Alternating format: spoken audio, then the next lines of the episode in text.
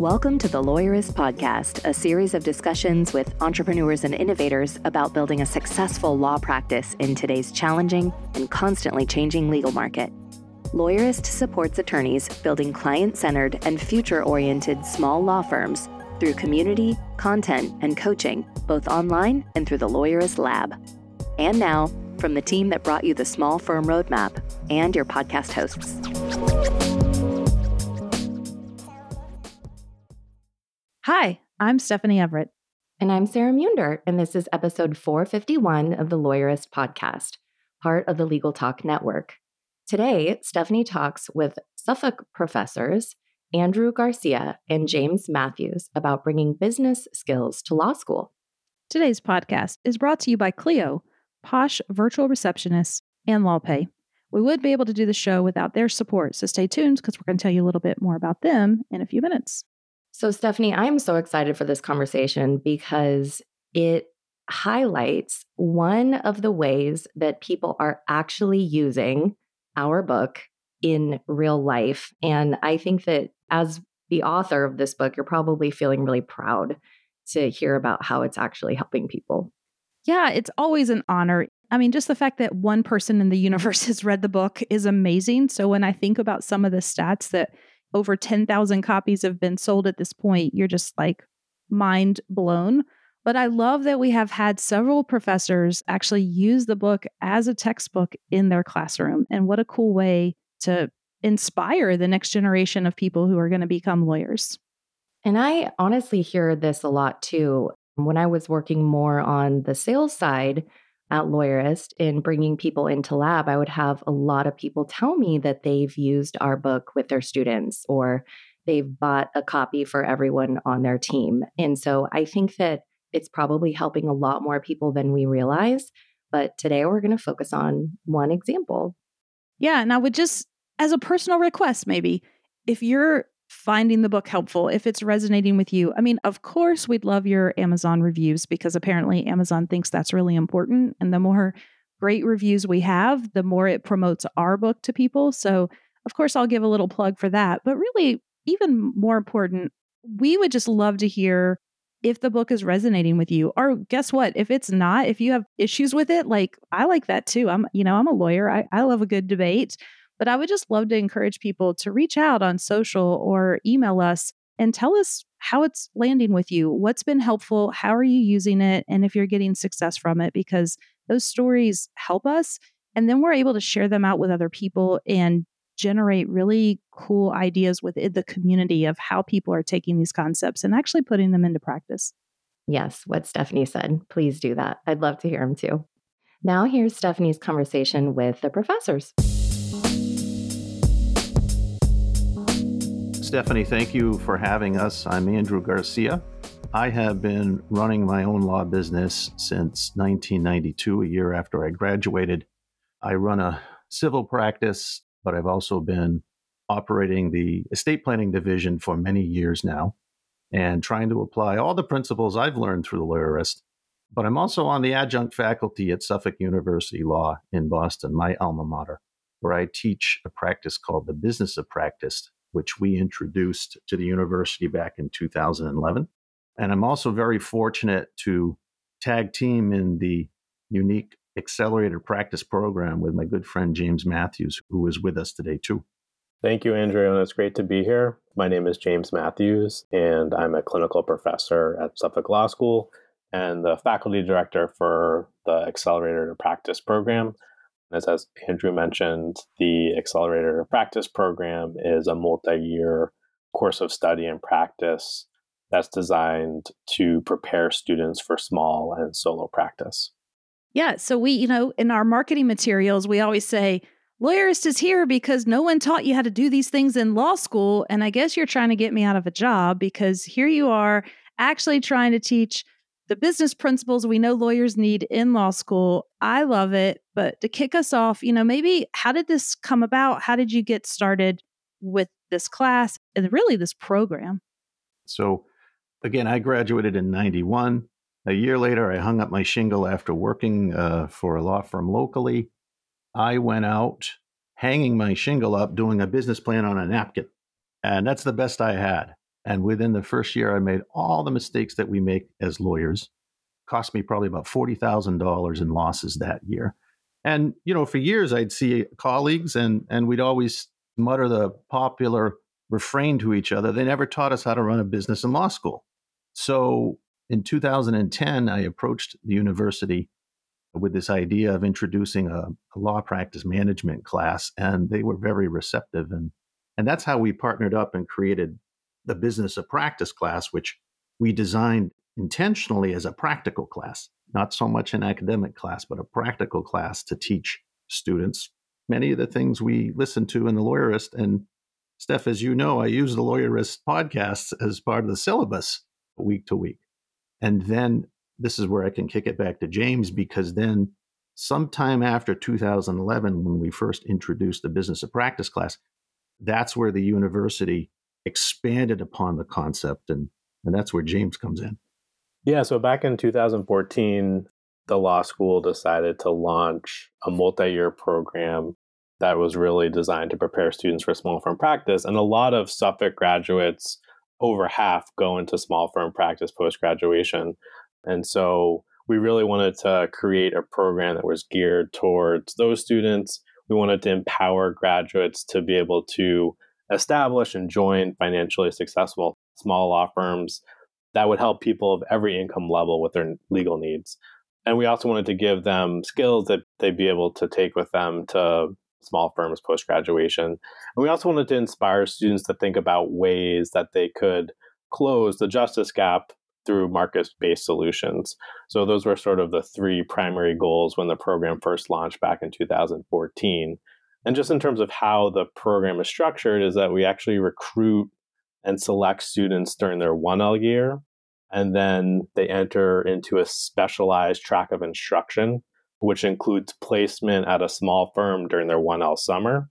And these are internships that have been carefully curated by the Office of Professional and Career Development, who co manages the program with us. And so those supervisors and small firm business owners have really bought into the mission of the program. So, in addition to providing students with substantive legal tasks, they also provide students with a window into the business of the practice. And so, for a lot of students, this is their first exposure to small firm practice. And then it also helps to contextualize their upper level studies. And then after their 1L year or their 1L summer, it's almost similar to a concentration in the sense that they take upper level law practice management and technology focused coursework, including the business of practice that Andrew teaches. They do a second small firm internship during their 2L summer. And then during their final year, the 3L year, they enter into the accelerator practice, which is our in house clinic, where they have an opportunity to represent actual clients in real cases. In addition to the casework, there's also a year long seminar associated with the practice, where in addition to foundational lawyering skills like negotiation and case theory, we've also incorporated topics around law practice management and small firm technology. And that's a seminar that's co taught with Andrew and some other colleagues. And so it really is a nice, kind of well rounded program. And it was really the seminar, and Andrew had the idea, which I'm sure we'll talk about in a few minutes, to have this case study project that would sort of be a capstone project for the students. Yeah. I'm sure so many people right now are saying, Where was this when I was in law school? but the good news is it's starting, right? We can't make change until we start to make change. So kudos to you. I'm so excited about the work you're doing. And yeah, maybe we dive in and tell us a little bit about this case study program that you then launched this year because well because i had a small part in it so you know well you had a large part and you played a large part in it steph so throughout the years we've been really trying to introduce practical exercises for the students so for example for many years they would you know they'd study over the semester they'd study um, case management software. They'd stack three up against each other and then they would report in on their experiences. And another year we did, you know, client relationship management platforms, which unfortunately wasn't well received by the students, but we we made them do something like that. We have co-counseling exercises. And then last summer, you know, I was thinking, all right, so what interesting thing could we do this year, right? This year coming, because these projects are getting a little tired. I kid you not, I was listening to the Lawyerist podcast. One of your unique guests was on there talking about his practice. And unfortunately, I can't remember your guest's name. And I said to myself, I think it would be awesome to assign a student to study what this guest is doing with his law business and then, you know, have them report back.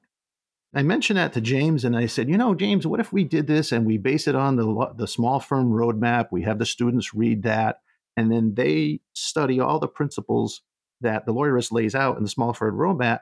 What if we did that and have them deliver a really great paper presentation at the end of the year? And James was was all over that, but I think his first question was, well, where are we going to find all the lawyers to do this? And I said, why don't we just approach Stephanie at the lawyerist with this idea? Let's see where it goes. I think that's that was sort of the yeah. birth of it. Sounded good to me. So you came to me and I said, Yeah, you know, we have this whole program called Lawyerist Lab. And I bet if we go there, they would be willing. And in fact, I was right because the second I asked, everybody wanted to sign up. All the lawyers were like, This sounds amazing. And so maybe we could fast forward a little bit and then I'd love to just hear like how did it go and what happened. So basically over the course of the year, students have been reading the small firm roadmap and studying its principles and then also connecting with lawyers in our lab program and sort of learning from them, interviewing them, maybe even seeing what they're not doing so great. I, I don't know, but how did that process go? James, you're the academician here, so I think you're going to take this. Yeah. So you know, the way that we had sort of structured the assignment is that we had students conduct multiple interviews with small firm owners, and then we had them read the small firm roadmap, like you said. We had them do their own sort of independent research also. They had an opportunity to meet with Andrew and one of our legal technology consultants, Jared Correia, to sort of debrief after some of the interviews to think about, okay, well, you know, what are some additional questions that I might ask during the second interview what are some challenges that the small firm business owner is, is experiencing that I might be able to help them to provide some recommendations on. And then after that process, the final sort of deliverable or product that they created was an academic paper, which you know was about 15 pages long, and an in-class presentation about the firm. And Andrew can talk about this more, but I think one of the great things about the project is that they really had an opportunity to dive into the business operations of the small firm practices. And it was great because I think the you know the supervisors or the, the business owners were really great about you know providing them with information and sort of allowing them to really study the processes that they had gone through. So I think that was really helpful for them. Yeah. What surprises came out of this? Like, what did we learn about the state of small businesses or small law firms today? okay. So, takeaways. Yes, the participants were they were fabulous. They were as excited as as James and I were about the project. They were very giving of our time because think about it, these business owners were letting students into sort of the back end to see the underside of the hood, so to speak, and the students were learning about these principles. I think to me, some of the surprises were the legitimate recommendations that students were able to give at the end of this two semester project.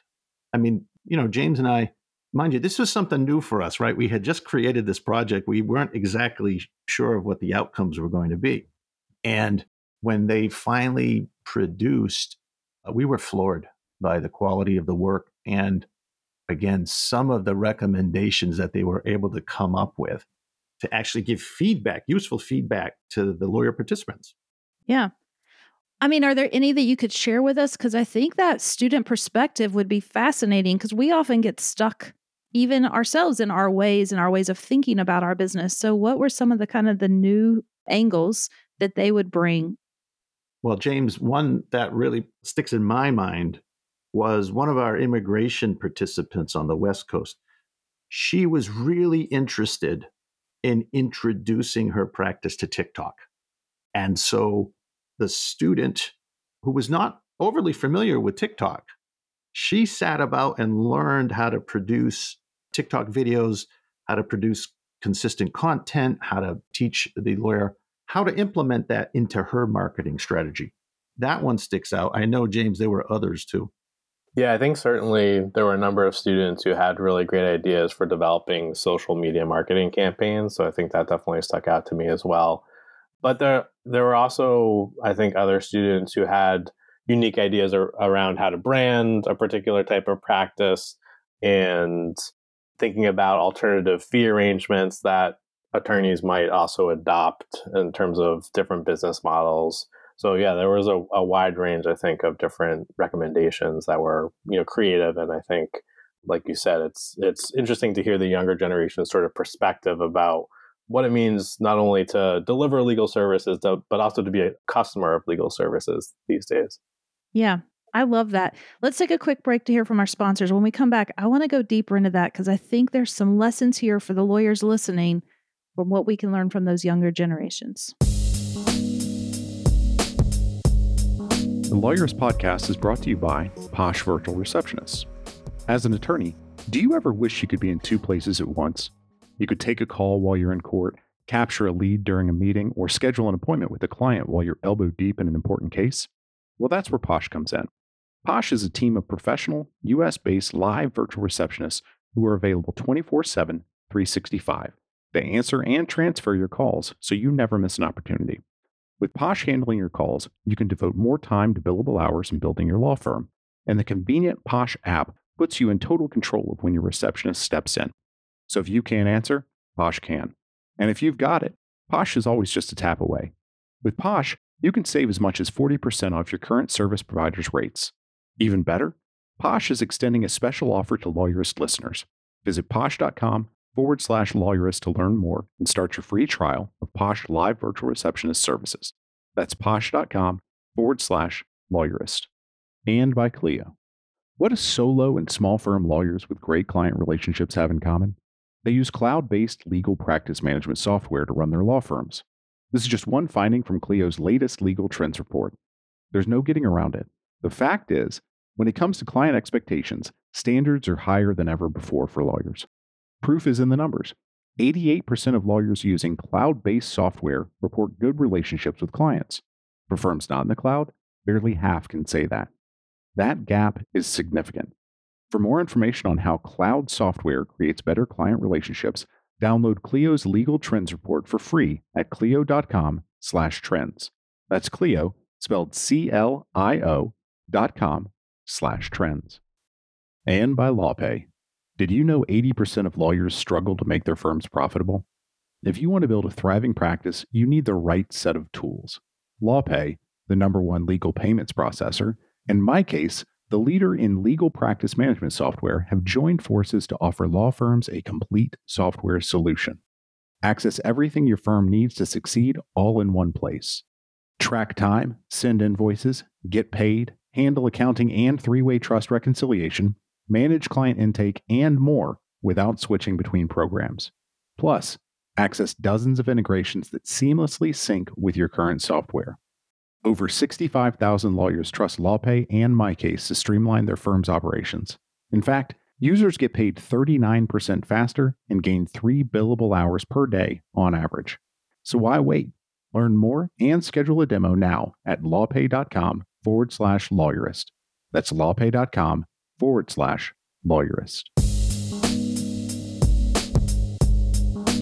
So we're back, and, and I think one of my big takeaways so far is you know, so often we bring interns in, we bring people right out of law school into our law firms, and we put on our trainer, our mentor hat that we're there to teach, we're there to give information and give our experience.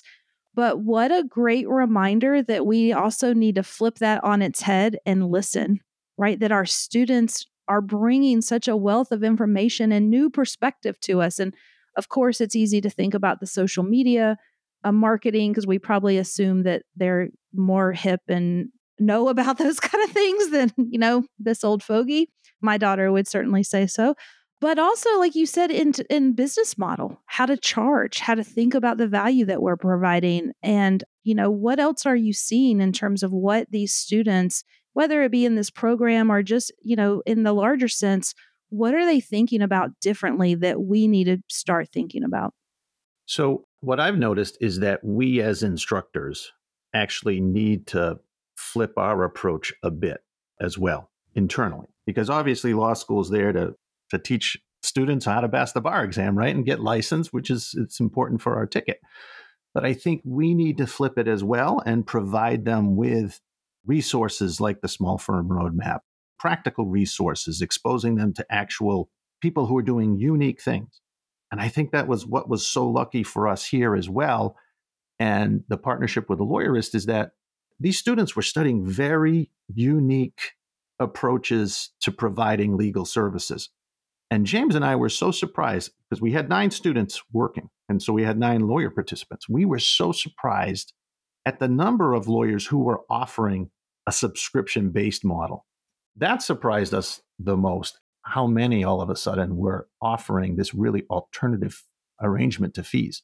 Yeah, absolutely. And I think that really resonated with uh, many of the students, right? Because they're used to now purchasing products on a subscription fee model. So I think there were a number of students who I talked with after their presentations who were saying, you know, if I start my own practice or if I transition to a small firm practice post graduation, I'm definitely going to consider a subscription fee because I mean, that's how consumers are buying things these days, right? So it just makes so much sense business wise. Yeah. Mm, I love that. You guys know because I'm all for killing the billable hour. So that's great. Yeah, we got to start school because you know because it's it's surprising too. We forget like they go to law school, they start those internships, and that's all they know is how to bill by the hour. And so I love that we're also exposing them to there's other ways to think about it, and that it just they're not fighting it because it's what they know. They're like, of course, why wouldn't I buy a subscription to my law practice? I buy a subscription to every other part of my life. I mean, I have a subscription to laundry detergent, for goodness sake. and, you know, we approach this too. And again, Stephanie, you were you were instrumental in helping us design the project too. And it really was your idea, by the way, to suggest that we allow students to provide recommendations to the lawyer participant. But James and I approached it intentionally in that we were trying to pair up students with lawyers based upon the student's interest in practice areas too. And so, for example, we were really lucky. We had one student who, for the last two years, has expressed his interest in cannabis law, which it's a burgeoning area, right? And we were fortunate to find a participant who was in that space as well. And he just brought so much, I think, to her practice, James, and you can refresh my memory to it. He just he brought a ton of ideas to her, and you know she was she was super helpful. I mean, she was she attended the participation the the presentation. She was taking notes, and I think James did he actually end up working with her beyond the scope of the presentation? Yeah, that's right. She had hired him to do some projects during the spring semester because she was so impressed with you know his acumen and and the work that he was doing so it really was, I, I think, a two way street. And I think that was the other great part of this project is not only did students have an opportunity to really analyze the inner workings of the firms, but I mean, these lawyers also hopefully will become mentors for students post graduation. And, so to have an additional opportunity to cultivate that type of close relationship with a small firm attorney is really just invaluable. Yeah. I wonder if we could shift just slightly. Because you do have these relationships with the students, I feel like you guys have a little bit of insight that you might be able to share with us as to what's coming. These are the next people we're going to be hiring into our firms. And we read a lot about this, we hear a lot about it. But what are you guys seeing in terms of what today's students want, what they expect from an employer? You know, what can we be doing to building a better workplace that's going to attract these great students because we hear about how hard the job market is. And so I wonder if there's any like insight you can give us on these new new workforce coming up in the ranks. It's a great question. And I think for one, there definitely is an expectation of hybrid work, you know, for sure. And I think, you know, one of the things that we've tried to emphasize in the capstone clinical component of the program is we're teaching students how to you know, provide virtual representation, how to collaborate remotely, since that I think is something that you know, is certainly going to be part of practice for the foreseeable future. But we also want to make sure that students are having the opportunity to meet with clients in person also, because I think that's an important skill to develop and one that I think going forward is going to be difficult, right? So I think I think that's a big piece. I don't know, Andrew, are there other ones that you can think of? Yeah. So I think students not only they're bringing technical ideas with them, but like James said, they're also I think what we're doing at Suffolk is we're allowing students to see that law businesses can be the means for them to achieve whatever it is they want to achieve. And so I begin the class, the business of law, I begin the class by letting students know that, you know, 11 years ago, we always defined success of a business as just profit, strictly profit, right? Make more profit every single year.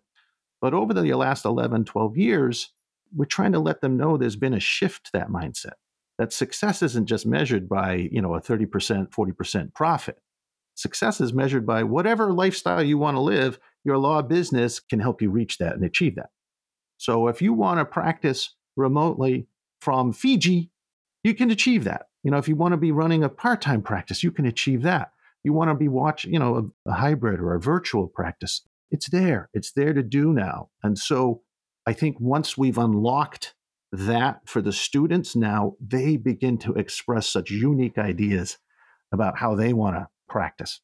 Yeah. I'm curious to see if you're thinking about what comes next, not just for this program, but what should we be learning about? If we think about law school as the place we go to learn, and I know that's not always synonymous with innovation, but I'll, your class and your program at least is What's on the horizon for what you need to incorporate and prepare tomorrow's students for to get ready for what's going to happen next with the practice of law? Well, you know, I think I think a big thing that's coming next is generative AI, certainly. And you know, we have a very strong legal information and technology program, and so we've we are starting to have those conversations about you know how do we teach students to use AI responsibly efficiently, I think it's something that we can't, you know, not adopt into our own education. And it's something that I think students are going to be using in practice. So I think educators are in a good position to be able to start thinking about ways that we can incorporate that into our pedagogy. And I think that's really important. To jump off that a little bit, James, too, I think as educators, we need to recognize the value of bringing practical materials into the syllabus, into our class, into what we're teaching. We can't can't always rely on treatises and textbooks written for academia. We have to bring and expose students to more practical pieces of material. I don't mean to toot the lawyerist podcast, but like the podcast, exposing them to speakers who aren't just lawyers, speakers who actually work out there in the business that them as lawyers, when they're future lawyers, they're going to be talking to. So, for example, Maddie Martin from Smith.ai is always willing to jump in and speak to the students on a class when we talk about client centricity yeah. and running a client centric practice. So, exposing students to, you know, folks like that, people they'd actually be speaking to when they're in business, I think that's important for us as educators as well. I love that. And I will just make a personal pitch. Anytime a law school has ever asked me to speak to students, I say yes. Of course, right? This is my opportunity to share a message, to maybe share new ideas, and to listen to what the students are interested in. And so I just implore anyone who's listening to this when the schools reach out to us, this is part of our professional responsibility and our duty. So, of course, we're going to say yes and we're going to come so I know that this is only going to broaden your opportunity for more participants next year. I'm sure I'm going to get lots of people who say, wait, I want to do that. Can I have a law student study my business? But also, if you're asked to speak for whatever it is, you know, eh, they don't call it career day anymore, but I know they're always asking for practitioners to come in and we are busy, but we need to make it a priority. Yeah. And, you know, Stephanie, thank you for that invitation to other lawyers out there who may want to be part of this project going forward because James and I, we feel as if this is going to be an ongoing capstone project for the accelerator to practice. Yeah. Practice. Is that fair, James? Yeah, absolutely. Feedback from students was really positive, and I think for many it was really like we said earlier, the sort of capstone, you know, part of their experience because they got to apply all the knowledge and skills that they learned in their other coursework to an actual small law business. So I think it was really rewarding for them. And, you know, also through the in class presentations, that we had nine students. So it meant all the students got exposed to essentially nine different business models, right? So they got to really see, you know, different marketing campaigns, different systems and procedures, you know, different fee arrangements. So it wasn't just each student having an opportunity to study one business, but they got exposed essentially to nine different business models. So I think that was really great also. Yeah. I love that. And I'm excited to continue on. I, I think it's great. What the work you're doing is great. I know you're going to get a lot of interest coming out of this podcast. And I'm just excited for what you're doing and that you that we are finally making some changes. And I know other schools are too, that we're teaching these principles in law schools. It's so important. Thank you both for the good work you're doing. Thank you for being with me today. It has been just fabulous to chat with you on this. Thank you. Thank you, Stephanie. You bet. The Lawyerist podcast is edited by Brittany Felix. Are you ready to implement the ideas we discuss here into your practice? Wondering what to do next? Here are your first two steps. First, if you haven't read the Small Firm Roadmap yet, grab the first chapter for free at lawyerist.com forward slash book. Looking for help beyond the book? Let's chat about whether our coaching communities are right for you. Head to lawyerist.com forward slash community forward slash lab to schedule a 10 minute call with our team to learn more. The views expressed by the participants are their own and are not endorsed by Legal Talk Network. Nothing said in this podcast is legal advice for you.